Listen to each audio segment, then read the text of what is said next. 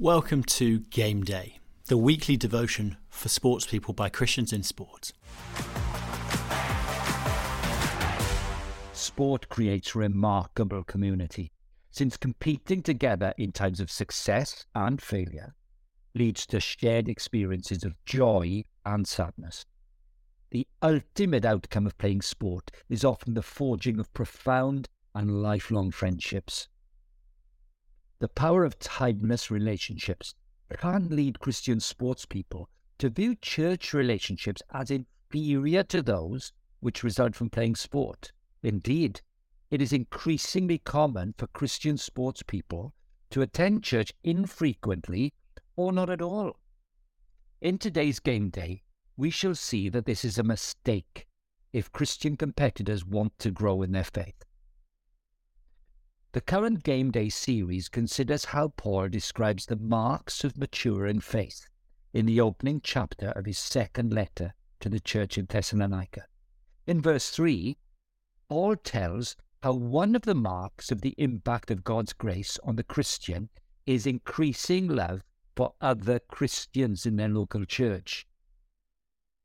We ought always to thank God for you, brothers and sisters, and rightly so, because the love all of you have for one another is increasing. It's fine to acknowledge that the local church is a very different community from a sports club. Indeed, everyone who attends church knows that a church comprises people who may have very little in common apart from faith in Christ. Yet, Paul is clear that a mark of growing faith is increasing love for one another in the local church. In the long run, the support of your local church community is the most essential factor for flourishing faith. It is important and helpful to meet weekly to share life experiences, hopes, and fears with other Christians. Meeting together to read and listen to the Bible being taught, pray, and sing to God together leads to long term growth as a follower of Jesus Christ. Belonging to a local church is the best way to mature in faith and so better represent Christ at your sports club. So, before today's game, first, do gladly thank God for the wonderful experiences you have had of community in your sporting life. And do ask God to keep developing current relationships at your club. Secondly, take a further step in pursuit of maturing faith. Ask God to help you correct your behavior if you're not attending church regularly. And if you are committed to a local church, thank God for your fellow church members and ask God to help you love them more and more.